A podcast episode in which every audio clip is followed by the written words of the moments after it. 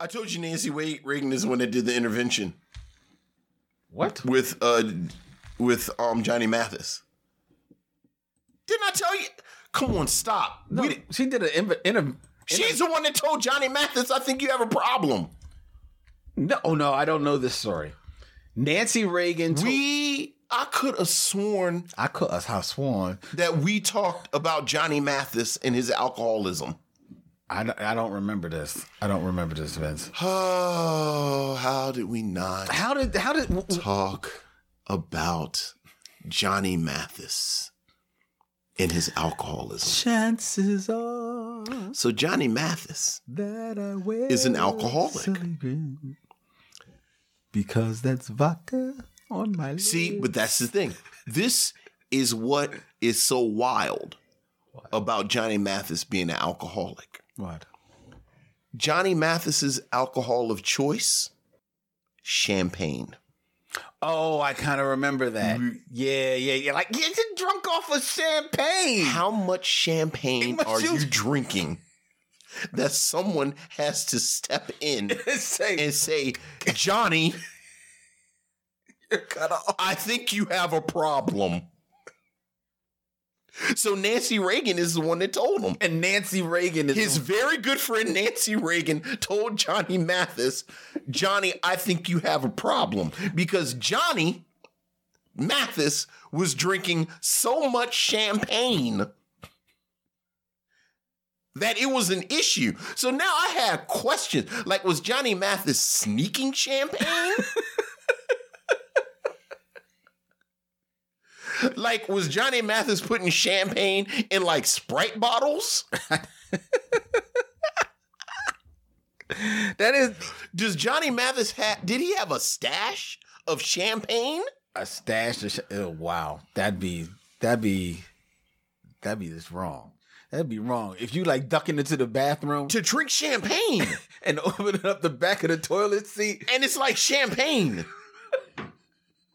And it's Johnny Mathis, so you know it was actually champagne. It was like it wasn't sparkling wine. Nah, this was mm-mm. champagne from the village of Champagne. Yeah, yeah, yeah. This wasn't champagne. Right. This was the real deal. That is the most Las Vegas story I think I may have ever heard. See, wait a minute. See now, but you saying that is Las Vegas because now I'm like, what's Nancy Reagan doing in Las Vegas? Right, and I think he actually li- lived in Hollywood Hills. He just like I think of like those big, Well, yeah, but I old know- Hollywoody. No, no, he probably did live in Hollywood Hills, but Johnny Mathis certainly from at least the 70s and 80s made his money in Las Vegas. Right, right, right. So right. I'm like, where is the the connection with him and Nancy? I mean, they're old Hollywood. Yeah, I Like guess. Johnny Mathis been Johnny Mathis since like 1950. That's true. Yeah, they're old Hollywood. Yeah, and- and Nancy Reagan was at least some kind of a name. Well, she was married to She was Ron- married. Right, they're old Hollywood. and Ronald Reagan was definitely okay. All right. So right, Johnny Mathis and Nancy Reagan hang out, and Nancy Reagan noticed that Johnny Mathis was drinking a lot of champagne. Also, wasn't a lot of brothers inviting Johnny Mathis to no parties. so I'm trying to see like Okay, let's be very crystal clear. If I got a chance to hang out with Johnny Mathis, I'd very much hang out with Johnny Mathis. I would not hang out with Johnny. Oh, I'd so hang out I with would Johnny not hang Mathis. out. Johnny Mathis doesn't doesn't sound like it would be a party. Oh, Johnny Mathis is probably a great storyteller. Are you serious? He does not look like a great Dude, storyteller. Johnny Mathis has been Johnny Mathis since the 50s. so what? That doesn't mean I don't think he's a great storyteller. I bet he's a great storyteller. Mm. I bet he knows where the best steakhouse is in Hollywood. He probably gets a good table. Mm-mm. Johnny Mathis would probably find you a good cigar. Mm-mm. Johnny Mathis knows where the art galleries are. All right, he knows what our I galleries are. would hang out with you. I'm gonna tell you what. If you get a chance to hang out with Johnny Mathis, you better hang out with Johnny Mathis. I'm not hanging out with Johnny Mathis. Johnny Mathis, I hang out with you. Have fun. I'm not hanging out with Johnny Mathis. I'm trying to think of like who's still around from that time. Look at me. I'm as helpless as a kitten in a tree. Stop. That's terrible. Don't do that. He doesn't he, he doesn't drink anymore. He stopped. Right. Right. I believe that. You know the funny thing, I was in Las Vegas There's a- maybe there's a funny six, thing? seven. So you were just serious. right, right. yeah, maybe about six, seven years ago, we were in Las Vegas, and I was actually looking for one of those old Las Vegas shows, and I couldn't find anything. It was all Cirque du Soleil, and Wayne Newton's still not performing? I could not find Wayne Newton, and I think Andy Williams had just died. Like, well, I would never go see Andy Williams. Oh, I was going to see. I wanted to see Andy Williams, Wayne Newton, and I didn't know if Steve and Eydie still had a show or not. No, they but I don't. was going to go see Steve and Eydie. No, and I would not pay for a Steve and Eydie. I show. would pay to see any Well- of them old Las Vegas people. Now, if if anything, I would pay for Wayne Newton. Absolutely. I would pay for Wayne Newton. Andy Williams, eh, he's corny. Paul Anka. Paul Anka. Paul that's Anka's probably a good show. and he's got the stories. Yeah, And now that now that you mention it, Steve and Eydie might not be bad. that's probably a good show. because because I think Steve has a lot of stories. Yeah, Steve's got stories, and and and I, from what I understand, listening to old Hollywood like podcasts and stuff, mm-hmm. Steve is not is is um doesn't mind sharing his stories. and you know he knows where the bodies are buried. Oh, he knows where a lot of the bodies are buried. Now, who else I would have seen? Unfortunately, I think they died maybe within the last couple of years. Was uh, Don Rickles? I would have seen Don Rickles. I never really liked. I respected Don Rickles, but I never really, Dug him. never really dug. Him. I was still. I would also go see, and I think he's retired now. Uh, Bob Newhart. Oh well, that would have been great. Yeah, I love Bob. Yeah, I don't think of Bob Newhart when I think of Las Vegas though. No, I understand that. Yeah. and and he wasn't really like in that world, except that he just did shows there, Right. You know, but uh, Let me tell you something. If you had gotten a chance to see Andy Williams singing Moon River live, you'd have been a believer. Moon River, wider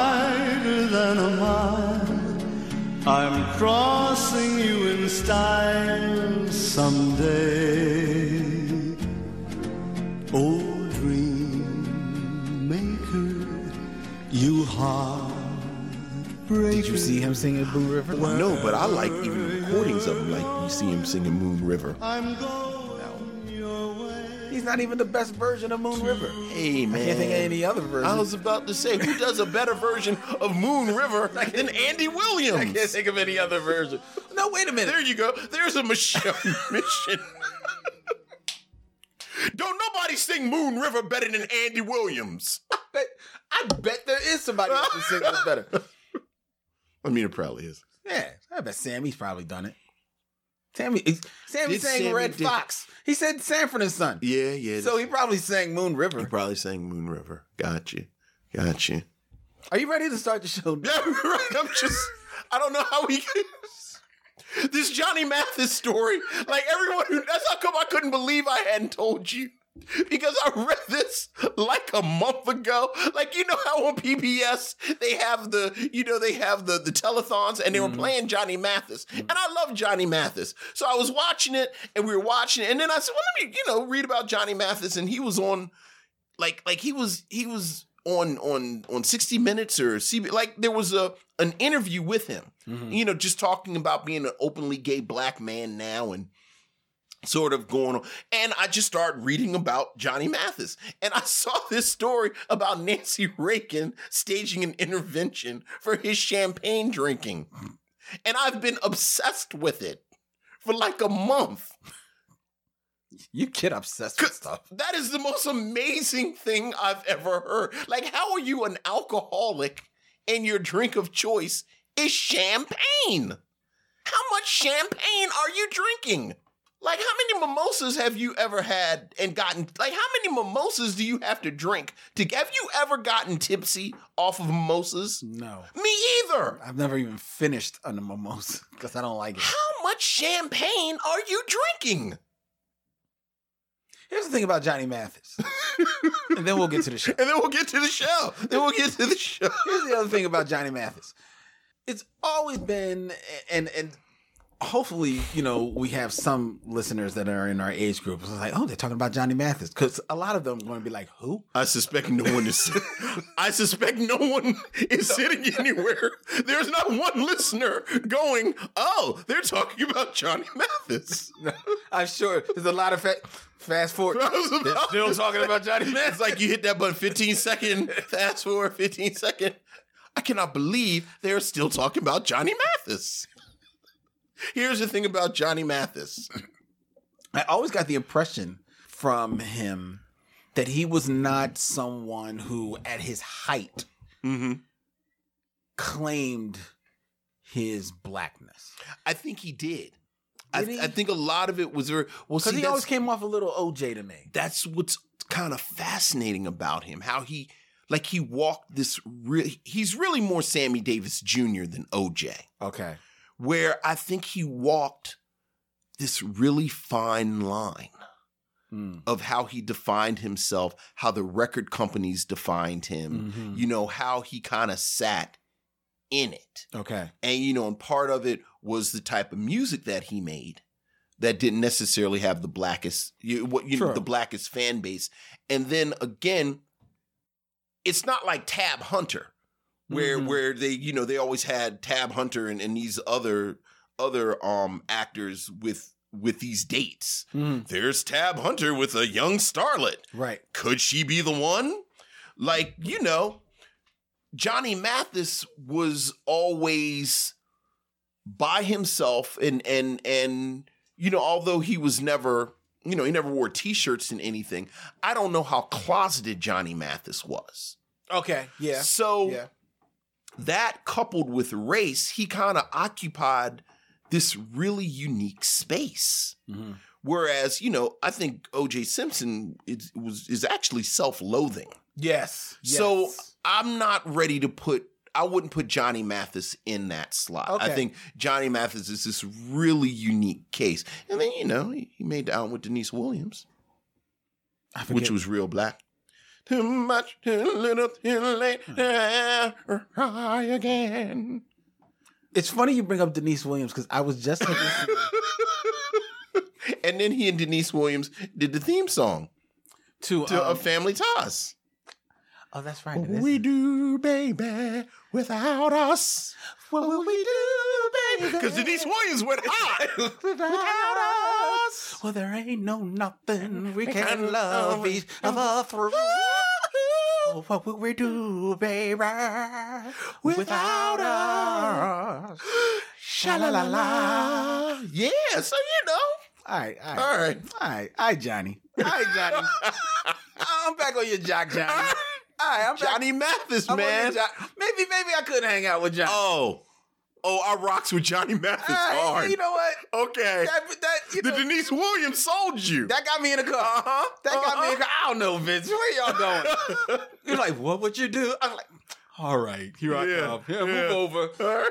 I'm there. I'm in the car. I'm all right. All right. Where was I going? You said speaking of Deniece Williams. all right, never mind. We Never mind. get to the show. We gotta get. Sha la la la. Welcome to our new podcast, Tangents.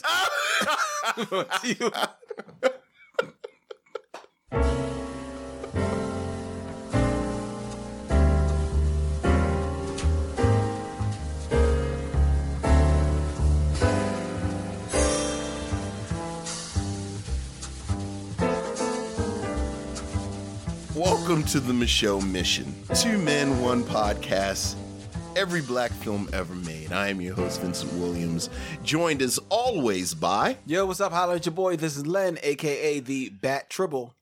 and on this first stop in the year of our Lord 2019, Yeah. we will be luxuriating in the latest film by I'm ready to call him master filmmaker. Like I'll just go ahead and skip ahead. Master filmmaker Barry Jenkins and his adaptation of James Baldwin's novel If Beale Street Could Talk. Yes. But as it is the new year, and happy new year to all the missionaries, and happy new year to you, Lynn. Happy New Year, Vince. Happy New Year, missionaries. Um, Let's Oh. start off the right way. with some words from the missionaries. Well, do why got, don't we do that? Um, we got a couple of emails here that uh, we we want to go through. It's, an interesting email that we got from Ryan Sands Hey, what's up, Ryan? um, of Marvel's Runaways, which is available on Hulu. yes, Which I'm actually season two. I'm actually in the midst of season two Yeah. as as we as we speak. Here's the other. Here's one thing about Ryan that I did not. I don't think I ever truly appreciated Okay. until this season. okay. He's a huge man. Not a small man. Not a small man. Oh yeah. Yeah. We, we recently, uh, just, you know, a little, uh, see how the sausage is made, ladies and gentlemen. We recently just moved our recording space um to the same house a different room we're now in my little my little uh basement office that i've i've set up here Dear, we call it a bat cave. well i call it bat base alpha All right. um it is still a work in progress so uh, hopefully you won't hear too much of a, a difference uh, acoustically. Um but uh watching that that episode and i know we've talked about you know the possibility of ryan joining us on the Micheaux Yeah, yeah. Hopefully. i'm gonna need a bigger room. He is a he's a he's uh, I mean, that's a lot that's a lot of negro. Hey, man, the Wilders are nothing to play with, wow. And you can see um but he exhibit he inhabits that role very well. he's a he's a good fan, good fan of the show, and um, it's it's interesting. There's something in this email that he he he hit us up about. He was driving around New York recently, listening to us um, discuss the masterpiece "Death by Temptation." Yes. Obviously, he has dropped a barbell on his head once or twice. Um, just jokes, Ryan. Uh, and he said he said that while he was listening, he got a weird notification on his phone. He he. Uh, now I'm unfamiliar with Marco Polo. I've never really used the app. I just downloaded it because my mothers and sisters are using it. I don't know if it was listening to y'all or picking up on my brain waves or what. That kind of freaked me out. So I'm deleting Marco Polo now. I wish you you and your guys and your families a happy and safe holiday se- season. Talk to you soon. That happens to me all the time. Listening to the show triggers Marco Polo. Not Marco Polo, but but you know the um oh I just forgot what's her name's name on the iPhone. Siri. Siri. Mhm. Yeah, Siri gets activated all the time. And it's creepy. Yeah. Yeah, it's pretty creepy. I, I well, I don't have a like uh, Apple, so I don't have that. Yeah, you don't have a personal assistant on your phone like one of those like Google Assistant. Right. So and you've never activated the Google Assistant? No, I'm not all into that talk to text stuff. Yeah. No. Yeah, it's pretty creepy. Yeah, well, yeah. I don't. I don't like that. Yeah. Like, because I think you're telling them too much information. It's bad enough that you find out that your phone is listening to you. Yes. You know what I mean? So, like, I don't. I'm gonna talk to you too. Right, right, No, right. no, right. So, but his whole thing about the Marco Polo uh, sparking up that that that is kind of weird. My sister uses uh, uses Marco Polo, her and her husband, so that I see them always like Marco Poloing to each other. Mhm. Uh, it's kind of like a that's just basically a, a FaceTime. Sure, sure. know? And I'm and I don't I don't understand what the fascination is of it is. Um, like he says his mother and sister use it, my sister use it, so maybe it's a woman thing. Mm-hmm. I don't know. But you were right to delete it, Ryan. Yeah. Because my sister yeah. keeps telling me to get it. And I'm like, yeah. When our AI robot overlords take over, I'm going to have a better job in the silicon mines than you because they're going to re- remember all of this. I welcome our AI android overlords. Yeah, you and Johnny Mathis. we also heard from Patrick De Delubanza, and I may be mispronouncing his uh, name. hey, Patrick. My name is Patrick, and I'm a longtime listener of the Micheaux Mission. The Straight Outta Compton episode is one of my favorites. Oh, old school episode. Thanks for your time and have a great day. Best, Patrick. Thank you, Patrick. Oh, that's cool. The Straight Outta Compton episode. It's like our second episode. yeah. Yeah. Wait a minute. It was our first exposure to the Wrath of Lynn. Yeah, true. But I would like to think that we've gotten better since our second episode. He said it's one of his favorite episodes. Mm. Mm, that's the one that came right immediately to his lips, though. That's, that's, that's interesting. That's interesting. I mean, I even think I've had better rants than I did on. You have had better rants, I did. I, you know but what? that was a good rant, I I saw that movie again recently. and you and you almost had some Oh. type of fit. I got so mad. Mm-hmm. I got so mad at that stupid. um. So Patrick, uh, thank you, thank you, and we will follow up. He actually um, uh, proposed a uh, potential guest for our show. Ooh, Yeah, so we'll, Very we'll have to follow up with Patrick about that. So excellent. so check that out. Um, did you see that Spider Man Into the Spider Verse took home the Golden Globe the other night? I did. I was very, very best happy. animated feature. I did. I did. I was Well very- deserved. Well, well deserved.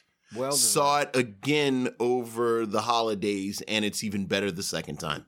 Yeah, that is really a very, very, very good movie. Um, I believe the, uh, Regina King also Regina King also won. w- won for If Beale Street. If Could- Beale Street could talk. Now here's the here's the other. Just want to circle, want to go ahead and note this. Went and saw um, Spider Man Into the Spider Verse with a bunch of my little cousins, Mhm. nieces, and nephews. My son's first film. Oh wow! Yep. So so how so he's turning three in February, so he's two. We took him.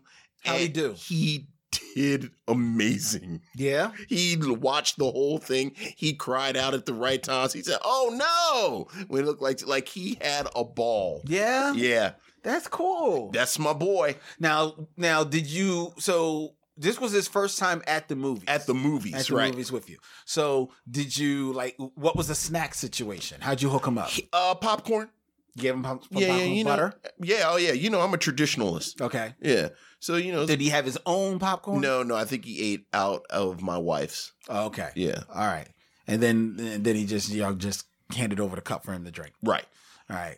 All right. Cool. That's cool. It was very cool. That's It was dope. very cool. I mean, you know, it was a couple of weeks after it come out, which is Mm-hmm. the only reason I even said because you know the theater was kind of it was like a weekday yeah. That's, and the there you theater go. was kind of empty, Mhm. but he had a ball. That's nice. Yeah. Man. Oh well. So all right. I just want to get that recorded for posterity. Well, look at that. Spider-Man into the Spider-Verse Yes, it's- breaking barriers. you know, Yes. that's that's cool. That's really dope. But Regina King won the Golden Globe for If Beale Street Could Talk. Now, here's the other here's the other thing that that um, was interesting, you know, in light of our conversation uh, I believe on our last 2018 episode Okay. about Green Book Yes. because Green Book yeah, uh won we won for a. best feature mm-hmm. in a drama Yeah. and Mahershala Ali won Yes, he did for best actor. Yeah. in a drama.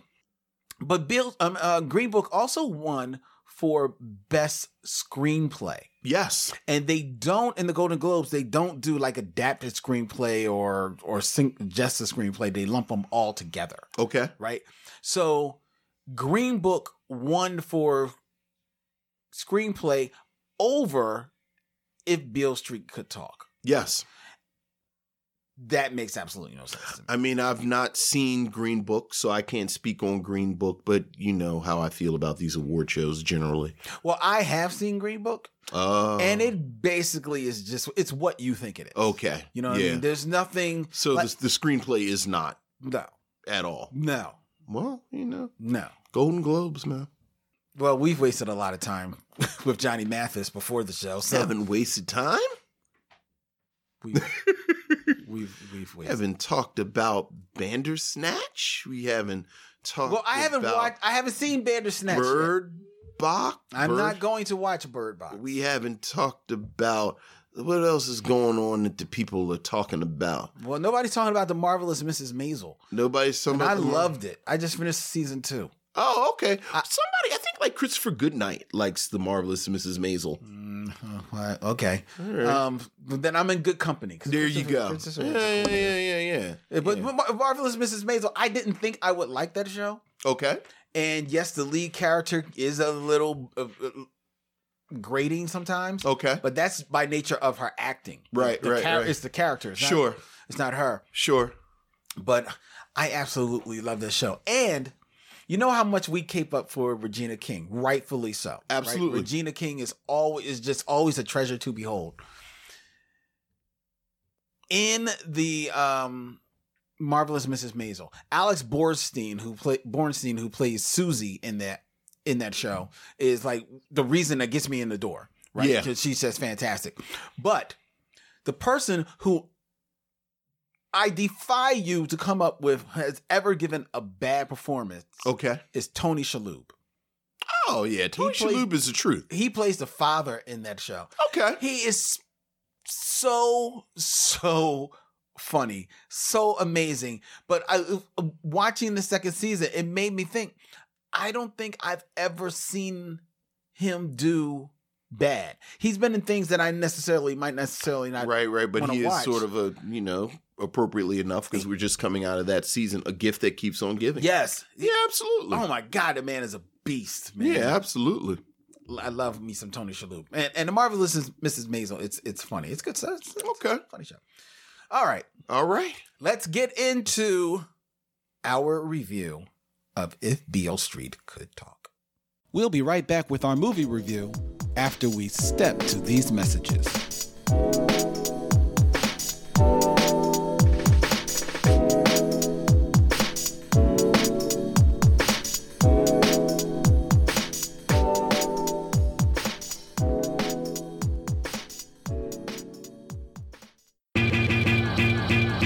Culture Kings is a podcast on the How Stuff Works network, hosted by comedians Jackie Zeal and Edgar Monplaisir. Every Wednesday and Friday, these two friends dive into topics ranging from sports, music, to movies, style.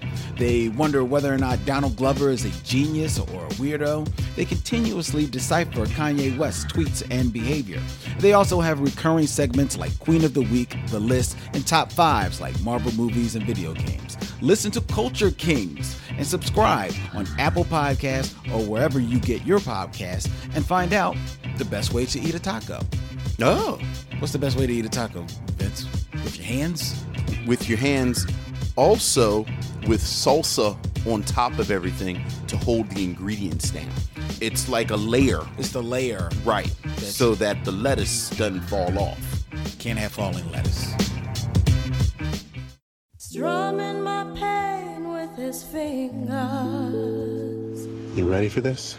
Singing my life with his words, I've never been more ready for anything in my whole life. killing me softly with his We are drinking to new life. Tish gonna have Fonny's baby. I hope it's a boy. We're gonna have a baby. I'll have you out of here before then. You sure about that? You're not by yourself. These are our children, and we gotta set them free. Gotta hold our baby in my arms. I'm with you. You trusted love this far.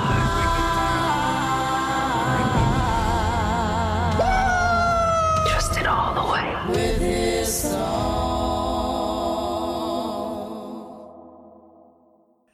If Beale Street Could Talk, based on the 1974 novel by James Baldwin, follows Tish, a 19 year old newly engaged Harlem woman who races against the clock to prove her lover's innocence, Fonny, while carrying their firstborn child. Again, it is based on the novel by James Baldwin with a screenplay written by director Barry Jenkins. It stars KiKi Layne at I'm sorry, yes, KiKi Layne as Tish, Stephan James as Alonzo, Fonny Hunt, Regina King as Sharon Rivers, Tish's mother, Colman Domingo as Joseph Rivers, Tish's father, Teyonah Parris as Ernestine Rivers, Tish's sister, Michael Beach as Frank, Fonny's father,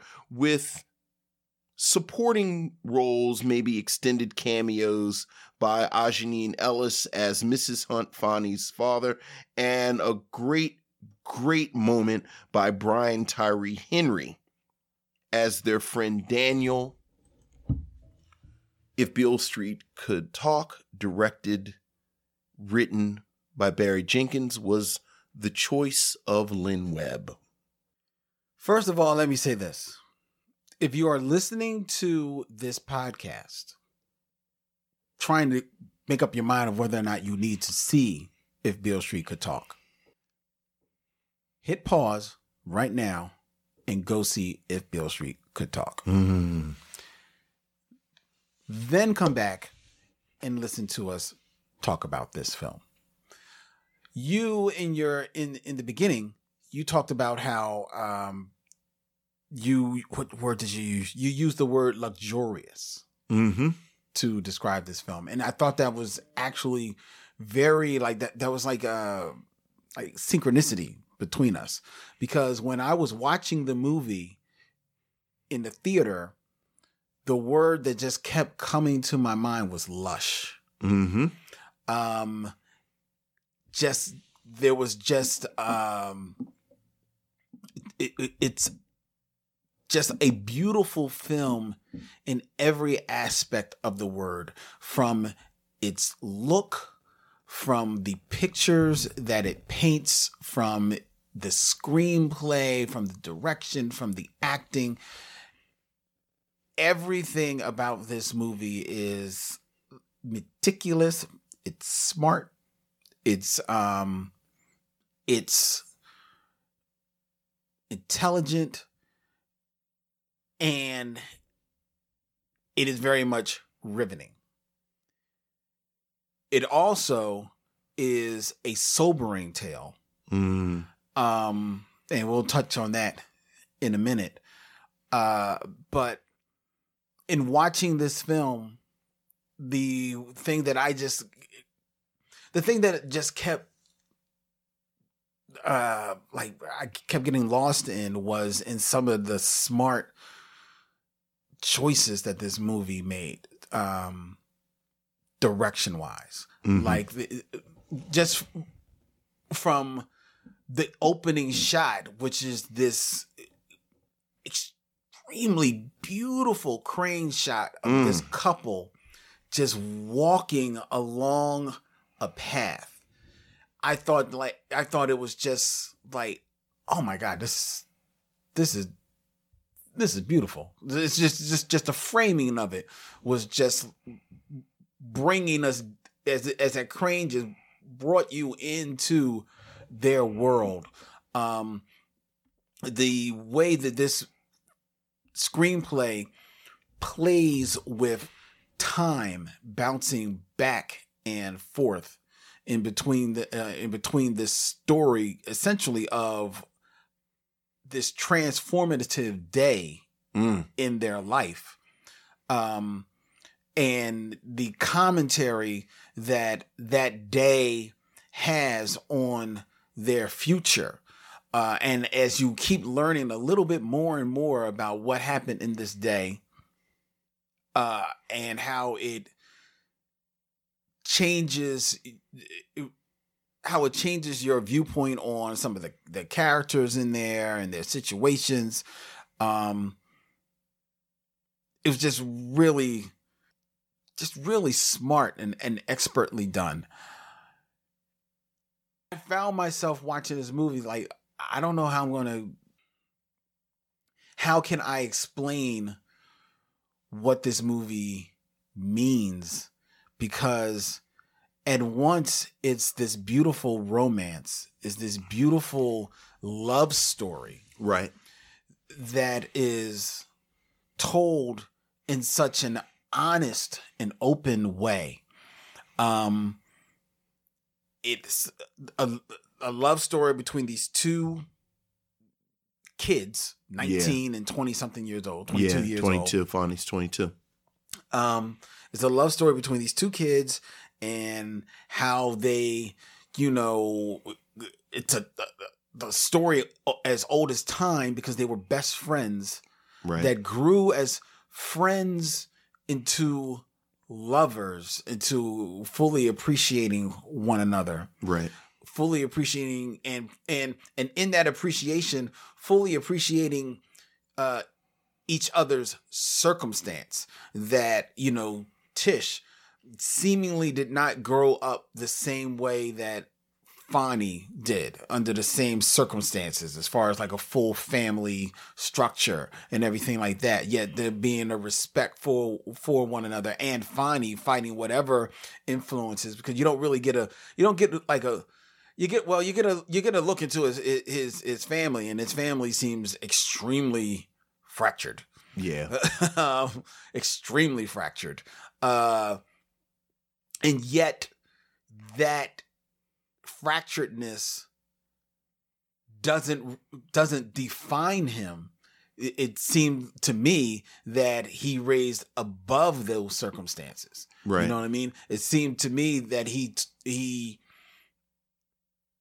in a family that is like like really like strange with his father who his mother who seemed to not be a not together anymore. Um at least that's the the image that was painted to me. Um but his mother being extremely devout extremely religious um fanatical even and raising his his sisters in that way. And his father let's just say not religious um that Fonny kind of like walks the middle between the middle ground between them and finds his quote unquote spirituality, um, his focus in art. Right. In in in sculpting. Uh and watching what that means to him and and what he gets out of it, I thought was was like really really smart. I mean, Mhm. I mean, I know that's pulled directly from the book, you know, James Baldwin. Yeah, yeah, yeah, absolutely. Um, but I I still thought that was just smart and and smartly done because it's not you don't you're not hit over the head with anything. Not and and and that's the beautiful thing I, I like about Barry Jenkins and his screenplays and all of his movies. I don't think you ever hit over the head with stuff. Right. You just presented it uh, in such a way in a, in in a digestible way and you digest it in and then everything else informs upon itself and that's what happened in this movie as well um and you can't help but just be taken in by the the instantaneous chemistry between Stephan James and KiKi Layne as Tish and Fonny. Um, you can't help but be taken in by the the setting in which this is is set. You know, nineteen what Se- no, it's like No, 70, 72, 73. Yeah. in in in New York, Right. Um, and and it and it it and that just feels like come to life on the screen a little bit. Uh, and I like that outside of one character, there's there's nobody that is played um at least in my eyes like like this is generally i'm sorry i i, I feel like i'm talking all over the place but this is how i just how this movie just left me um all of the characters in the movie all of the like ancillary characters the side characters that, that you meet all, especially when you dig more into Fonny's world, you Mhm. know, and, and his friends in that world. Um, they all seem to come uh, of a like, be of a like mind, yet in in a lesser film or or a film maybe in lesser hands, I think they could have easily come across as very stereotypical Right. and you don't that trap is not you don't fall into that trap Right. even those small characters the guy that rents them the the loft the the guy that lets them come and eat at the restaurant even them in some small way are still fully formed characters Absolutely. still fo- fully formed set pieces um and i just i just en- enjoyed that i enjoyed the hell out of that and then you talk about the performances. I mean, I talked about Stephan James and, and KiKi Layne, um, and and Michael Beach, Yes. who, if you only you just saw him, it, it's so funny. You just saw him, you know, blow himself up in a submarine in Aquaman. yes. and now it's almost like you know all right i did one for them and now i'm doing one for us and Right. now you just you just see the full range of this of this man who has been and you have pointed this out before one of the one of those uh you know solid character actors Mm-hmm. throughout his entire career you know and in everything he's going to do do he's always going to bring a certain level of competency and gravitas. And in this film he really does bring it. Um and i think he has you know um it, it it it it bleeds off the screen but i think the real reason it bleeds off the screen is because a lot of his scenes are done opposite colman domingo Oh my god. and let me tell you, if you, ladies and gentlemen, are not familiar with Colman Domingo, because he's a man who who does a lot of film work, but he's made his mark on the stage Mm-hmm. for the most part. Um, I and I I have to honestly say that I really fully was introduced to him only a few years ago. Uh, when I went to see him in the Scottsboro Boys, Okay. and I, was like, "Oh, where have you been all my life?" I I, I- I was missing because you were just doing work, bro. Right. Uh, but when that that man, d- d- dude, that man is just just riveting. Oh yeah. You cannot take your eyes off him. He completely owns the character of Tish's father and everything that he does. Everything that he does when he when he when he even has to just face down with the being told early in the film about Tisha's pregnancy. Yeah. You see the full gamut of emotion on his face. Such a great scene. He, I mean, it, it within like that, Yeah. and you see it. You know what I mean? And and and and you see it because you see the the the bit of anger, the bit of heartbreak, the bit of disappointment, then the bit uh, bit of uh you know reconciliation, you know resignation, and it's my baby girl. My baby girl's a woman. Yeah. you know. Um, and you also see, you also see that that light go on his eyes, like, all right, I'm going, I'm gonna have to go do some work. You know what I mean? Yes. and and work has to has to get done and and and because you see that in him you can see why you see that in everyone in his in his family they Right. feel like a family they Mhm. feel like a, a lived in unit from Tish, who with her never say die attitude about trying to pull Fonny out of this circumstance, from you know her sister, Teyonah Parris, who, yo, I, need I need Teyonah Parris in my life. oh my god. I because she is ride or die. yeah. She is ride or die, and that is a woman that Hollywood is sleeping on. She needs to be doing so much more work because that woman is just a beast, a beast. Uh, uh, she she just everything that I've seen her do, she owns the character. She's not always in the best projects, but when I see her, she's owning her work. You know what I mean? Um, and then you you get to Regina King. And Regina King, I am just going to spot out one scene and one scene only. In the near the beginning of this film, when you see her kind of commiserating with Tish, and Tish has to find a way to break it to her mom that she is pregnant. yes. And Regina King is in in the kitchen, has her back to Tish, and Tish says, "Mama," and Regina King, as her mother, does not turn around, does not really make any type of movement at all. But you knew, you could tell she knew what was coming. Just the body language. The body language, she knew exactly what was coming, what was going to be said. like you said from the back. Yes. Yeah. From, from from the and I mean the back. Yeah.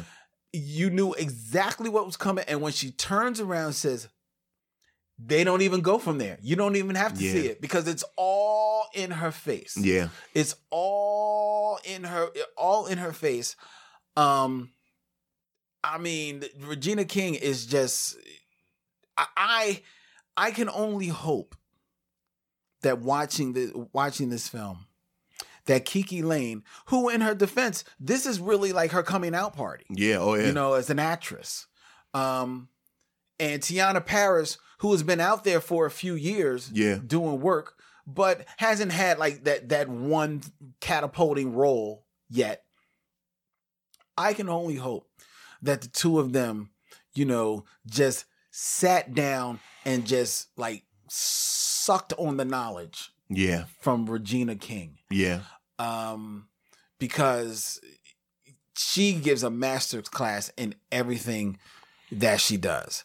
You know, there's a little cart. There's, there's some a- aspects of the film that are a little bit of cartoony, and I think they're, they're deliberately so. The the whole uh, Fonny's mother and the sisters, you know, they play their part and they play it well. I think there's a little little caricature drawn, but I think that's the aspect of the movie for what they're supposed to present. And quiet as kept. We all know people like that. I was about to say I don't know how much of a caricature that is. Um, but at the end of the day, this is a, a just a a beautiful love story that also acts as a gut punch of reality. Mm. Especially when you get to then the other inc- incredible performance and scene in this film, and that is the dialogue between Fonny and Brian Tyree Henry's character, whose name I'm I'm drawing a blank on. Uh, the character's name Daniel. Daniel. Man, if that scene one doesn't is not a in many ways it's going to be a revelation for people Mhm. because because there's going to be a great many of people that go to this film they don't know the trueness of that man's story. They've never spoken to someone who's gotten out of prison. Yeah. Well, well, yeah. They've never spoken to anyone who's gotten out of prison. Um. It, well, they've never. They never. Yeah, they've never spoken to a black man that's gotten out of prison. Right. that's the difference. Right. He's a black man that got out of prison. Right. He's a black man that you know uh was not guilty for what he went to prison for. Right. You know what I mean? Uh and that is unfortunately just like this love story, a tale as old as time. Yeah. Yeah. And um and then it just sets you up for the ending of this film, which is is another just kick in the teeth. But it, it it left me wanting to praise this film, Yeah. but also a little bit mad at this film. Right. because primarily because honestly i feel that this is a film that i feel people should see but i know it's a film that a lot of people are not going to see Because of the end? well because i don't yes because i don't i don't i don't think i think the end of this film does not lend itself to it developing a strong a, a like a, a a strong word of mouth Because because uh, and maybe I'm just speaking for myself. Mhm. When I w- think of this movie and then think, oh man, there are people that I know should see this film. Right. Right. But then I immediately think about who I'm going to tell about this film. Right. Who I'm going to tell, like, yo, you know, go need to go see this film. And there's certain one certain people that I know I'm going to tell, like I know need to go see this film. They're going to run and see it. They're really going to appreciate it. Right. And then there are other people that I want to tell to go see this film. They're not going to appreciate it. They're not going to appreciate some of the deliberateness of the direction. Sure. They're not going to appreciate that they're, you know, for the most part, this is a talky movie. Oh, There's yeah. not action in Mhm. this film.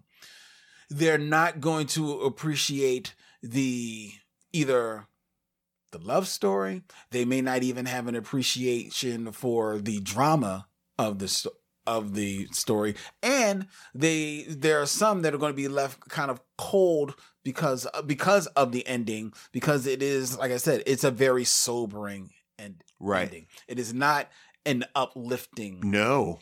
ending. It's not an uplifting film. No. Um, Well, The ending's not uplifting. Right. Yeah. Uh, which which to your point, there are aspects of it that are very uplifting, but if it define eh, if if the landing is not, then you can't really say it's an uplifting film. And, and that would be my defense. And, and my thing is that there are people that I know who, if I tell them to see that, they're going to come out. They're not going to help spread the word.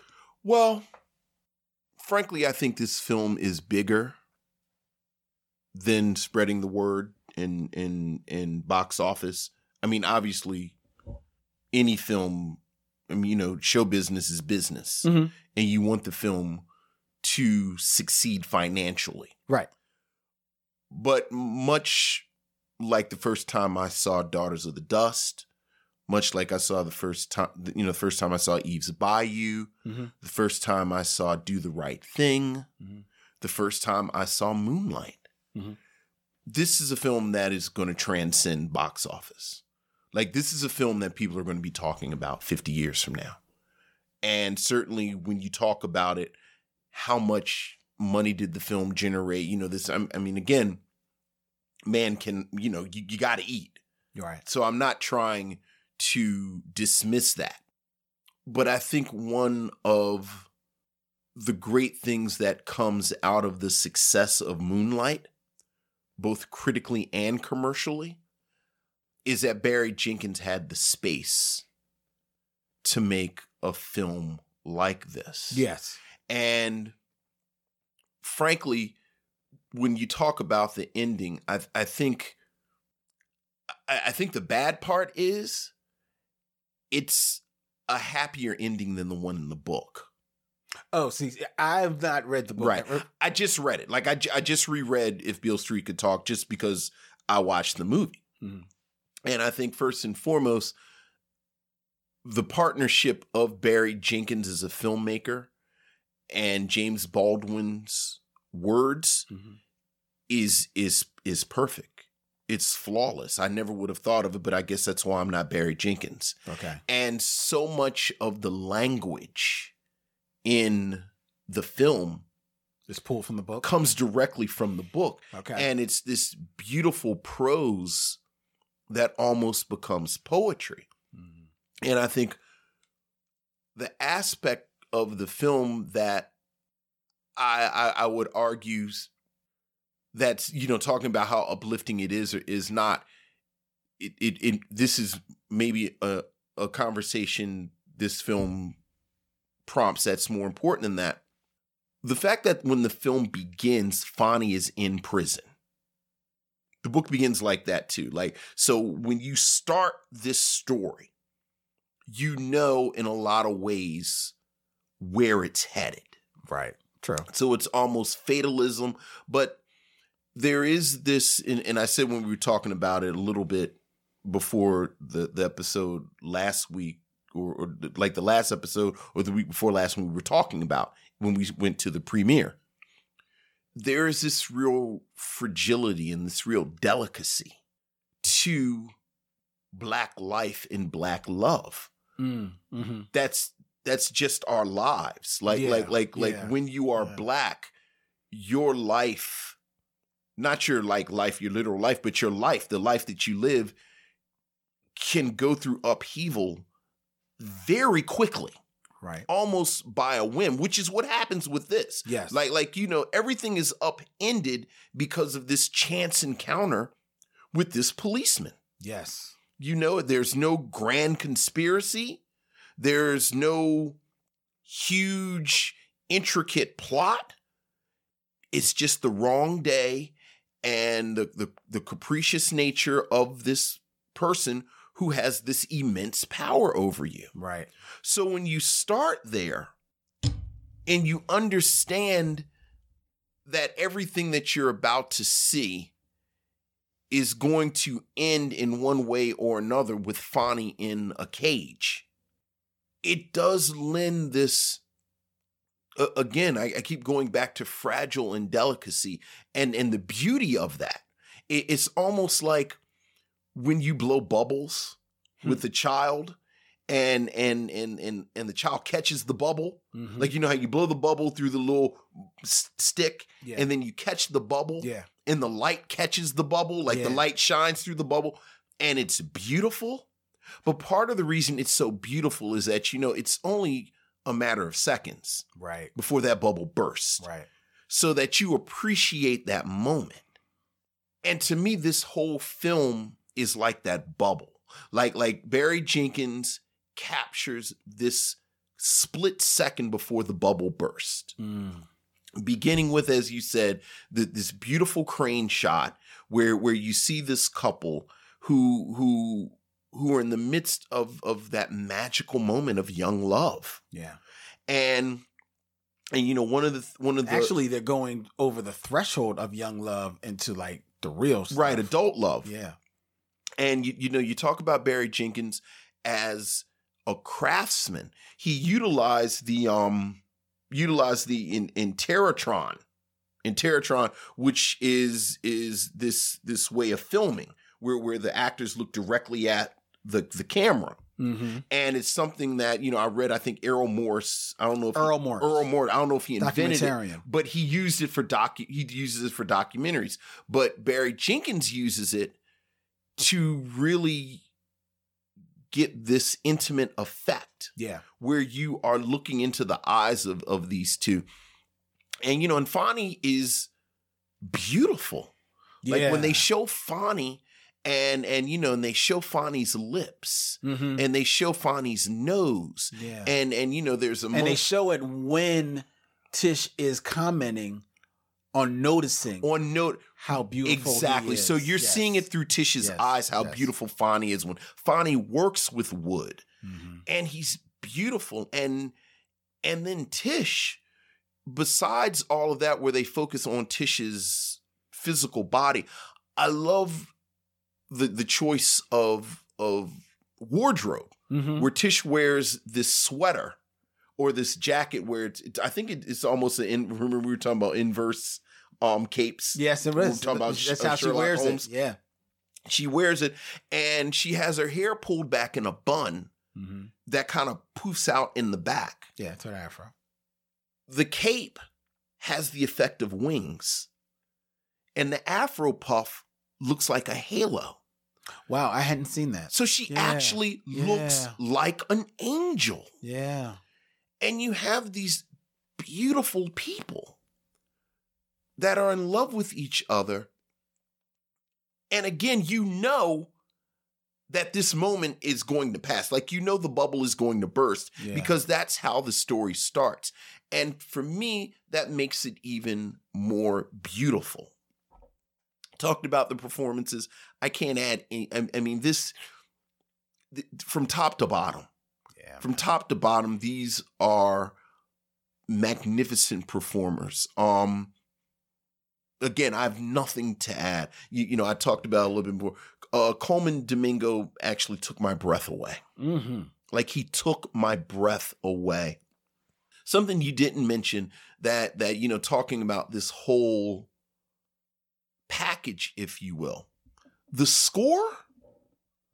Oh, the score and the soundtrack? by Nicholas Britell Yes. who is a composer. He's he's been the composer not only for this, he was the composer for Moonlight as well. Mm-hmm. Mm-hmm. I've not stopped listening to it Yeah. because you know I bought it and and it's and and it is it's this beautiful symphonic The strings in the strings so that again you keep going back to these words like heavenly Yeah. and angelic yeah. and frankly, it is a depiction of Black life that you do not see, Mm-hmm. that we do not see.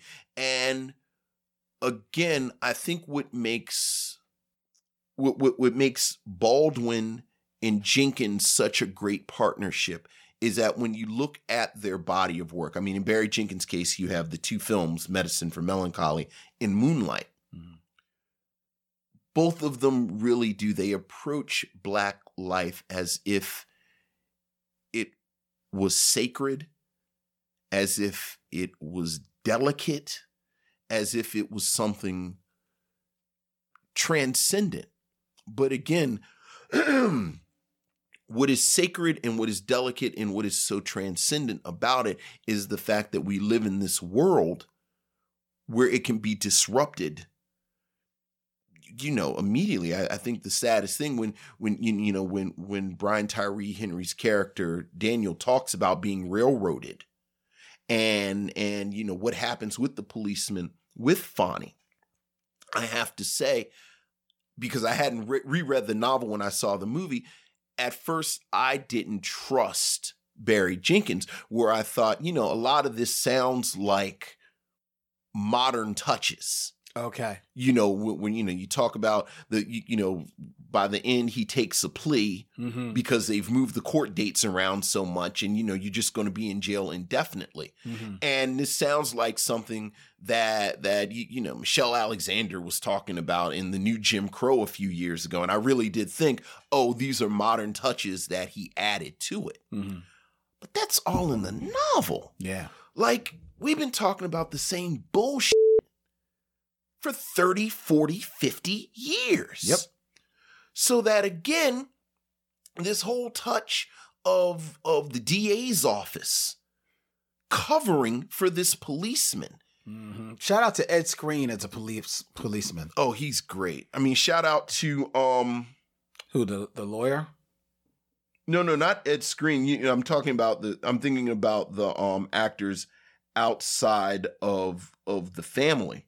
Yeah. Diego Luna mm-hmm. as as you know he's he's the head waiter yep. at this restaurant and he's fantastic. He's in there and you blink. He's in there for a moment and he's not even on it's so funny you look at the cast list and he's um not in the in the main cast. Dave Franco. Yeah. Dave Franco gets one scene as the landlord. As the landlord. And he's great. And and you see you know talking about delicacy like in the midst of all of this racism in the midst of all, like these moments of simple human kindness yes. have all the effect in the world. Yeah. And i think the end is sobering. And the end is is is is frankly sad because you think about where the film begins with these two young lovers and these two, you know, angelic figures. And then when the film ends, you know, a few years have passed, frankly, and you know, talking, which you can tell, talking about the acting of Tish of um KiKi Layne and Stephan James, they appear to have aged. Yes, and it's not because of makeup, because you know they're not that much older. You know, they're mm-hmm. maybe five, six years older, but they've aged. Yep. And you can see it in their eyes, and you can see it in their bodies, and you can hear it in their voices. Mm-hmm. And that's ultimately the sad part. But uh, again, back to what I said initially, what makes this ending and this depiction of this story more important is that it's it's it's documentation and, and much like like you you said when when you were talking about um Brian Tyree Henry basically monologue. Mm, yeah, you, yeah. you know, it's like a 15 minute monologue where he talks about the hell of prison.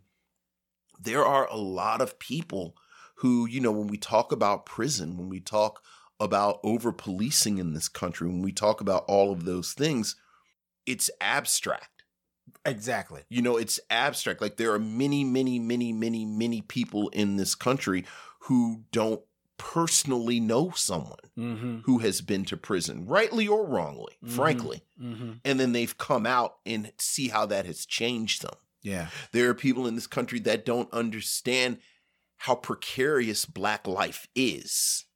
Again, not your life between life and death, but life as in just living your life. Yep. And in a matter of moments, it can all change, whether yep. you did something or not. And while it is beautiful, this is also insightful. And it is, it, you, you know, again, back to Baldwin and Jenkins as partners in this. I, I think they have this wonderful combination of depiction of beauty and anger mm. at what happens to this beauty so that it's it it it is. I said, I mean, this is this is a masterpiece. This is a masterpiece. This this is master filmmaking right here. And and in my mind, you know, you know, Barry Jenkins is three for three. Like like I I, I thought Medicine for Melancholy was amazing. I thought Moonlight was was transcendent, and and now you have If Beale Street Could Talk, and you uh, yeah yeah, and and it, it's amazing. It's an amazing amazing film. Yeah, it, it it is. It it really is one of those movies where like it's just like A plus, A plus, A plus, A plus all across the board. Speaking of the sobering detail about this film, there's actually two things that are very sobering. And it, it, it makes sense that for a lot of, you know, black people that want to watch this film, you know, the the Brian Tyrese Henry's story, Daniel's story, the character Daniel's story, um, and how this fit, where this film leaves you is going to hit you over the head. Mm-hmm. Uh, because we all know tales of guys that have had to take pleas, right, for basically things that they didn't do, Right. and and what that means for their life, and and for these for th- for these characters is especially because you know the whole movie while you are you're expecting you're hoping that you know okay like you said it start it starts with him in in prison. Well you're hoping that the movie is just going to lead to you know present day he's getting out of prison. Or or present day you're learning that he's going to be getting out of prison or whatever. Right. uh, but when you eh, come upon a moment when you are, you know, the movie starts with the revelation that they're pregnant, and then the next thing you know, the you see their uh, spoiler alert, their child getting candy, you know, and running back to a table. It's like, oh well, some time has passed. Right. Uh, and then when you realize where they are, Yeah. and you realize that time has passed and circumstances have not much changed, Right. for lack of a better word, um, that is really sobering. And then the movie doesn't even it it doesn't let you off the hook of of that at all by giving you any type of detail as to what's going to happen next. There's a hint of it, and then you're just sitting there on the precipice waiting for like, oh, they're going to at least tell us, you know, what's to come. No, they don't. You know, like when the you know, spoiler alert, when is he going to get out? Right. You don't know. His son knows. And he and he tags it every place that he goes, which I thought was just like a really smart just Yeah. Of um you know uh um one just uh, of it was a touch of being you know honest with your child. This was a young child young boy and you're just being honest with him and, and and giving him an appreciation of time the time that is past the time that is that that is to come. Uh and then as they sit there is even more sobering because you don't know when this is going to change but you also know that whenever it changes and Fonny gets out that the trial has only really just begun with their life Exactly. because you know because now he's got to deal with being an ex-con He's a convicted felon he's a convicted felon with maybe a high school degree. right you know what i mean And we're Um, coming up on the 80s. Exactly. And you know, and how long has he been away from his art? Does he still have that same appreciation for it? Right. That you know, is it still the saving grace for him that it was? You also have to deal with, you know, what have these years this prison done to Tish? Right. Because she has been a prison of her own. Yeah. you know? So so that that is the story yet to come. And that's a, a, a, the, the other aspect of the sobering ending. But but you know, I I think there's a part of it talking about whether it's sobering or not, where you hope they're going to overcome this. Oh yeah you do. Because they've overcome so much, and it's still and there. frankly, we've overcome so much. right right right. And and you know, even within the film, like like we've talked about Colman Domingo, and and you know, I think I mentioned it when I talked about it last time. You know, there's a scene where Colman Domingo's character is talking to Michael Beach's character, and at some at one point, Michael Beach's character talks about the fact that they don't have any money. Like we don't have the money to do this. And Colman Domingo's character, look, we've never had money. When have you had money? Like you, we've never had money. We've never had anything, but somehow we make it work. We were talking about um Devil in a Blue Dress Mm. a couple of weeks ago and and Walter Mosley. And besides Easy Rawlins, he has another series. And I just forgot the character's name. There's actually an HBO movie Oh, with, really? with Laurence Fishburne who plays the character I'm thinking about. But the collection of short stories about the character was called Always Outnumbered, Always Outgunned. And that's just being black. Hmm. You never have any money. Yep. You're always outnumbered. Yeah. You're always outgunned. And yet, somehow, we make it work. So that, yeah, Fonny is, you know, gonna get out of prison at some point. He's an ex con. Maybe he graduated from high school. I don't know. Tish has, you know, has graduated from high school. They've been apart all these years. When you do the, the math, there's no way that this should work. Right. And yet, somehow, Mm-hmm. we make it work. So it's sobering, but, you know, Uh, just to, to to touch on that, uh, the always outnumbered uh, Walter Mosley series features the character Socrates Fortlow. Socrates Fortlow. yeah, that's a Walter Mosley name. Socrates Fortlow. You know, you're always outnumbered, you're always outgunned. And as Colman Domingo would say, we ain't never had any money. And then he has the quote. It's the it's the most beautiful quote, and it's actually directly from the book, where he says, So drink up and get in. Cause we got shit to do. yeah, yeah. And I and I did. I told you, and I sat in the mo- like I actually I gasped because I said that's the most black man thing I've ever heard in my life. Like he just summed up black manness. We don't have anything. We don't do. You know, we there are no resources. We got to figure this out. So because they're drinking, you know, having so drink up and get in because we got stuff to do. That's black man stuff. That's also black father. Yeah, That's black daddy. yeah, You know what I mean? yeah. That that that's daddy. You know what I mean? Because that's my baby girl. That's just that's my baby girl. We, we're going to have to make it happen. He actually says we got to we got to free these babies. That's right. The other aspect of it that is, is sobering, though, that I wanted to touch on was um, the reality of Regina King's her her her character. I want to get her mother the mother's name. Uh, Sharon. Her is it Sharon. Mm-hmm. Her visit to Puerto Rico Yeah, to talk to the character Victoria Rogers, played by Emily Rios. Um, the the the victim, uh, uh, basically, you know, by this point, you, you you've seen it. You know, Fonny is falsely accused of raping this Puerto Rican woman yes, in in New York, who after basically being coerced what, by the police to name Fonny as Right. the as the because she was actually raped. yes, she was raped Yeah, um she after naming Fonny, she basically leaves yeah, New York, goes to Puerto Rico because she just she doesn't feel safe being in um New York a- anymore. Uh and you get like, you know, some a, a quick glimpse into how she got to New York. She basically some some white guy married her, right.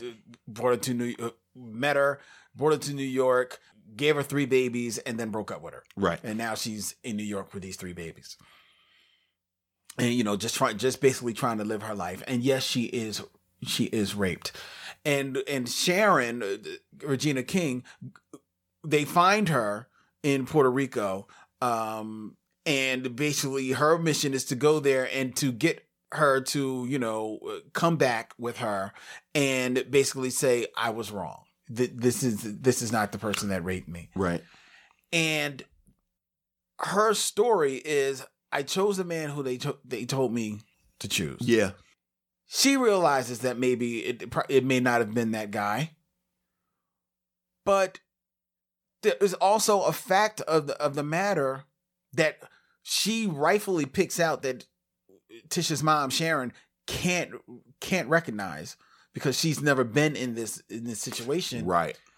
Because she's called it like I know when a woman has been raped. You have never been raped. Right. She doesn't want to relive it. Exactly. She does not want to relive it. Could I have been wrong? I don't know. But I want it to be over. I want it to be over. I am here. I am I am done. And and you feel for her because you feel for Sharon wanting to save Fonny, but you also feel for this woman. I don't want to go there anymore. Well, again, if this is not some huge, you know, draconian plot where you know the woman has lied, and Right. said- no, it's it's it, you, you know this policeman has twisted this real situation around, Mhm. and he doesn't care about catching the real rapist. Nope. He doesn't care that this woman has actually been raped. He's just gotten it in his head that he's going to get Fonny. So, life. Ain't it a bitch? but this movie is not. This movie is um well, okay, but okay, but th- that's my that's my thing though. I I, I- feel people should see it, but I know I absolutely think people should see it. And again, I, I think the end they're still together. yeah, I mean, they are still together. yeah. Which again, it's a happier ending than the book because the book is just open ended. Oh, wow. You know, there's no resolution at all. Wow. He's just in prison and the baby is born. Well, then in this in this case then do you think that the movie uh uh is maybe th- the superior to the book? A, a, superior, a better experience? No, because the book goes. I mean, it's a book. Yeah, so so it go goes deeper. so much deeper. Mm-hmm. And and y- y- you know Baldwin, like like I said at the very beginning, Baldwin's prose is is is just poetry. I hear you. So But do you feel like you know the characters any less? no, I don't. I don't. I I, I think I know the characters just as well. But but the book, you get to know them more. Okay. So you know them as well, but you get to know them more because Mm. you get more. You know, you get more of it. Well, then I mean, like I don't. So it's gonna. So the book is just gonna like like the movie is a kick in the gut. Oh, the book's definitely a kick in the gut. It sounds like it's more like a couple of yeah, couple of and the book is um a bit more overtly angry. Okay. Well, well, that sounds like James Bond. Yeah, Bald. Yeah, Baldwin. You know, Yeah. Baldwin gets angry. That righteous indignation. Well, he is not your Negro. exactly. But um, so yeah, so would you recommend if I would- Beale Street? I would recommend it. I would. I, I would heartily recommend it. I. I. I would recommend it. Like, uh, It's a kick in the gut. I think that's see, here's the, here's my thing. I judge a lot of movies that I see by whether or not I would recommend it to my two sisters. sure. and I I always want to be able to recommend movies to both of my sisters. I don't think there's one of one of my sisters. I don't think is going to like this movie. Okay. I don't. I don't think she's going to receive it. Her and her husband are going to receive it the the way that I think is intended, and and and I think it's a shame. And I could be wrong. So Okay. yes, I would recommend it to them, but I don't know. I may have to take them. Okay. That's fair. I may have to take them. But yeah, I would definitely recommend it. I think people should see this. It's funny. Um, I had already selected the movie and I Yeah. hadn't told you yet. Yeah. And I was picking up my phone to tell you. Mm-hmm. And bef- and I noticed that I had a text that I must have missed on my phone. Mm-hmm. And it was from uh, Char- uh, uh, Charlene Griffith, who, who was a guest Yeah, of ours yeah, in the early days and is and is eager to return. To Yeah, yeah, yeah. What's up, Charlene? and uh Charlene, uh and it was from her, and I looked at the text, and the text was go see Beale Street. There you go. Yeah. It was funny. It was Yeah. like we hadn't even like chatted in a minute, and it, it was just one line: "Go see Beale Street." Yeah. Yeah. Well, well, I will. I will echo her. You absolutely have to see this film. Yeah. You absolutely have to see this film. And I think this film solidifies Barry Jenkins as a master filmmaker. And we are, I mean, I mean we're in the midst of watching watching something special when Yeah. you're talking about the development of an artist. Mm. I mean, we really, really are. So you absolutely have to go see if Beale Street could talk. I wouldn't mind. I mean, it's only three. he's- We're talking only three movies into his filmography, Absolutely. right? And three sensational films. Yeah. However, I wouldn't mind seeing him take on maybe a different type of film. It's so funny you should say that. First of all, he's in the midst right now of adapting um I think Colson Whitehead's book, Underground Railroad for Amazon, Okay. which is is sort of fantasy magic realism type thing Okay. And he actually was he he said in an interview that came out the day that we taped that he he would like to do a science fiction film. Okay. So he Yeah. he definitely wants to do different things. Yeah, I, I would be interested to see his take on uh, on a more genre centric type of film, much in the way that uh, Steve McQueen, you know, takes on the whole heist film, Right, with right. Well, apparently in this um interview he name checks and I just forgot the director's name. Is his name's on the tip of my tongue, but he directed Arrival Oh, and he directed um and he and he's doing Dune now. mm. and you know just you know really visionary director and and he's making science fiction because it's he, he directed arrival and something else that's on the tip of my tongue uh, That- Den- Dennis uh, Villanueva. Right he did arrival and he did a blade runner Right. 2049 two films that i enjoyed a great deal I did enjoy Arrival. that are you know quote unquote science fiction Mm-hmm. but you, you know clearly a visionary hmm So Barry Jenkins uh, name checking him and and saying that he also would like to do science fiction. I would I I I would very much like to see Barry Jenkins do science fiction. Yeah, yeah. So So I, I'm, I'm, I'll be interested in that as well. yeah, All right, ladies and gentlemen, all right. uh, before- 2019. off to a great start. Yeah, yeah, yeah. Um, before we tell you what's happening next week, we invite you to, um, you know, hey, like a show. Should we should we announce the musings? You announce it. Do you want to announce? it? I think we can. I like to you know get it on record. This is the first. Okay. Well, well, we have an announcement, ladies and we and do gentlemen. have an announcement. Go ahead, Vince. Take it away. I will. So, as many of you know, our, our dare I say, our favorite part of of this podcast experience has been interacting and, and talking with the missionaries and and and certainly we've you know we talk about the conversations we have but both lynn and i have fantastic conversations with people that we've met through this podcast yes. um both online both offline through the facebook group through you know the twitter and what has always been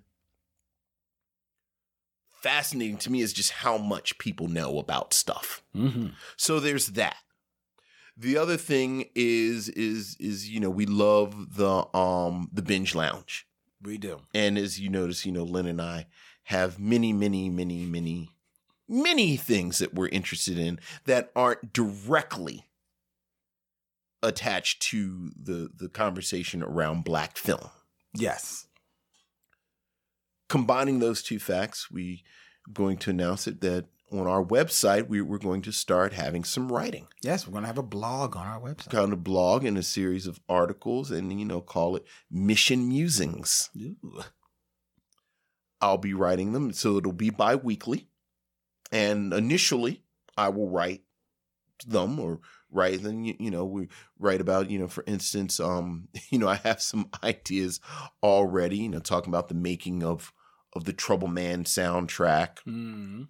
well, you know, I was thinking about we, we, if we had started this earlier, there's a history of Spider-Man, the character Spider-Man, and and being black before Miles Morales. Yeah. You know, talk about that black cartoons, if you will. Uh, the first thing that that that the mission musings will discuss will be an appreciation of the Popeyes chicken lady. And we're not talking about Olive Oyl. No, no, no, no, no. We're talking about the love that chicken at Popeyes black lady. Love that chicken at Popeyes. So really it, it'll be a place where it'll be an intersection of pop culture and race. I know. Sounds really dope. And that's going to be our new blog, Mission Musings. Uh, look for that to debut sometime in February. Sometime in February. Now here's the really exciting part. Because they are musings, I won't be doing no whole lot of research. Like I told myself I'm going to do an hour. Like, you know, this isn't going to be hard journalism. So I'll do an hour Yeah. look up some stuff, and then just sort of write these musings. The aspect of our conversations that I enjoy the most is getting feedback Mm-hmm. so that we will update these columns, these articles, this blog in real time. Yeah.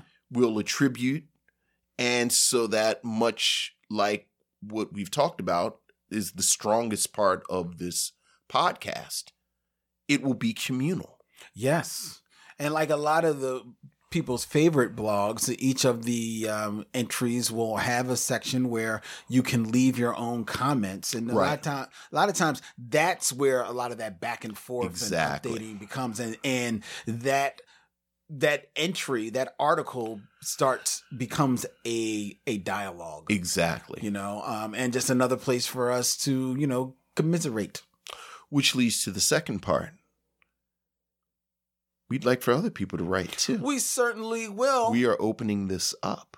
Not just yet. So hold Not your just pens, yet. Maurice and Chris and Robert.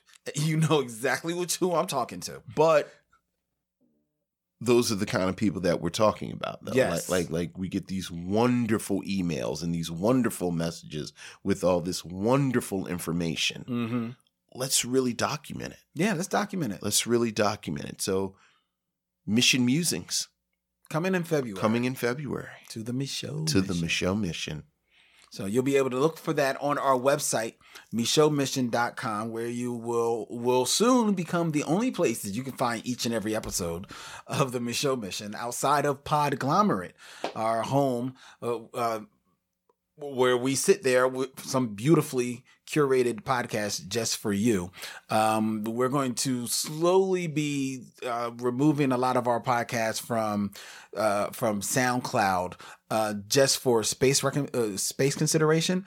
Um, but the, all of our episodes will still be there on the Micheaux mission, right there for your uh, for you to check out, ladies and gentlemen.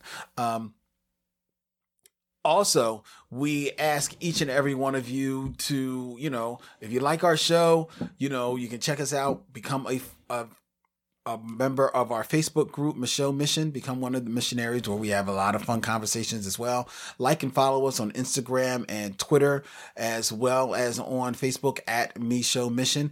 And if you really want to help the Micheaux Mission, me and Vince have gone back and forth about whether or not we wanted to start a Patreon. A couple of people have um, suggested to us to start start like a Patreon account so that you know people can like donate towards the show uh, and things like that. And we've been hesitant on doing that primarily for a couple of reasons. One, uh, because you know the time could time consideration, and, but primarily because we both kind of like just like the aspect of the show being just you know an enjoyable free exercise for all of you. And We don't want we don't want to start having to like you know you know like oh wish we could get more patrons and all that type of stuff and we, we don't want to go there. We like giving y'all extra stuff because we just like we just like talking. Thankfully we like each other. So we don't mind getting together and talking for even extra hours of about Star Trek Discovery and binge lounging and and stuff like that there. So we're not really going to do we're not going to do any type of Patreon type of thing. However, people have uh, talked to us about how the, how they can help us, and I can tell you exactly how you can help us. Since this is the biggest way that you can help us. Go to iTunes. If you follow us on iTunes, if you don't follow us on iTunes, iTunes is the biggest aggregator of podcasts. SoundCloud is great, and there's other podcast catchers out there, and Stitcher Radio, and all that. That's really groovy and it's fantastic. And if you like and follow us on there, that's lovely. We really appreciate it. We know we have a lot of followers on Stitcher, um, but iTunes that's where the that's where people go, and the more you are you pop in iTunes, the bigger and better your podcast will do out there in the podcastosphere. So if you really want to help us, go to iTunes, get all of your friends that ha- that have iTunes accounts.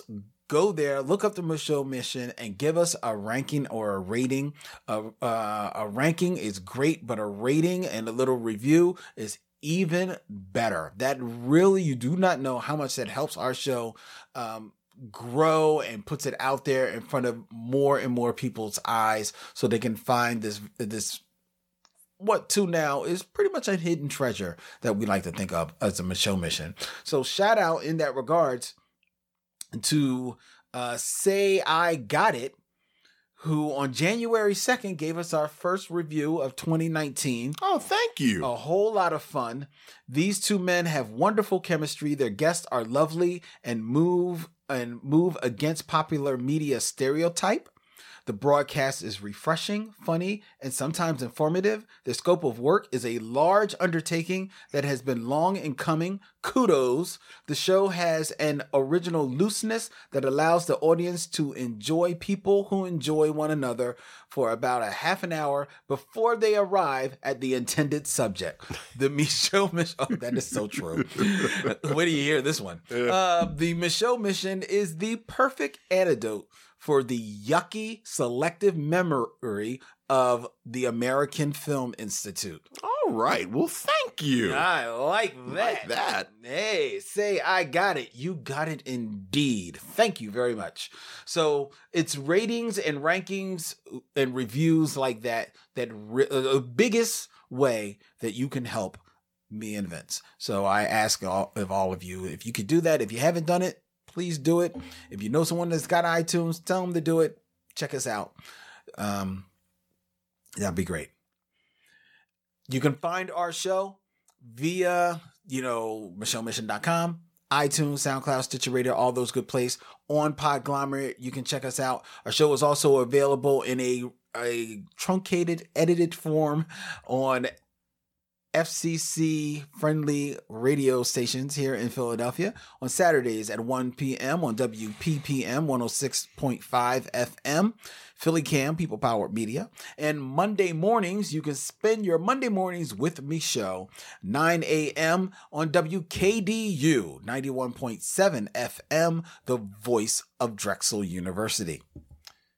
Next week, here on the Micheaux Mission, Toya Haynes, very local uh, media darling, will be joining us to settle an age old argument that has been going on for more than two years here on the Micheaux Mission. We will finally have the definitive answer of who is the better hip hop duo. Oh my goodness. Nice and smooth Here we go. or Kid and Play when Toya Haynes joins us to review Kid and Play Uh.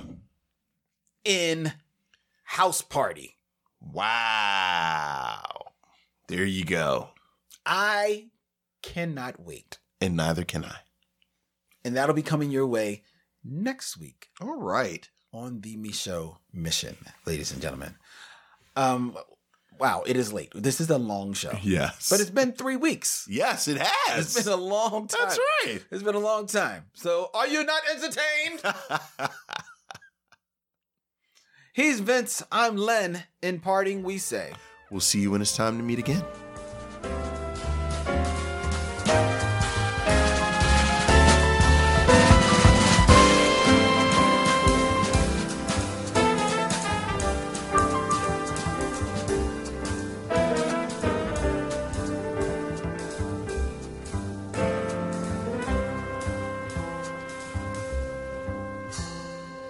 Now it's time to bid adieu. It's been a pleasure knowing you. I'll see you when it's time to meet again.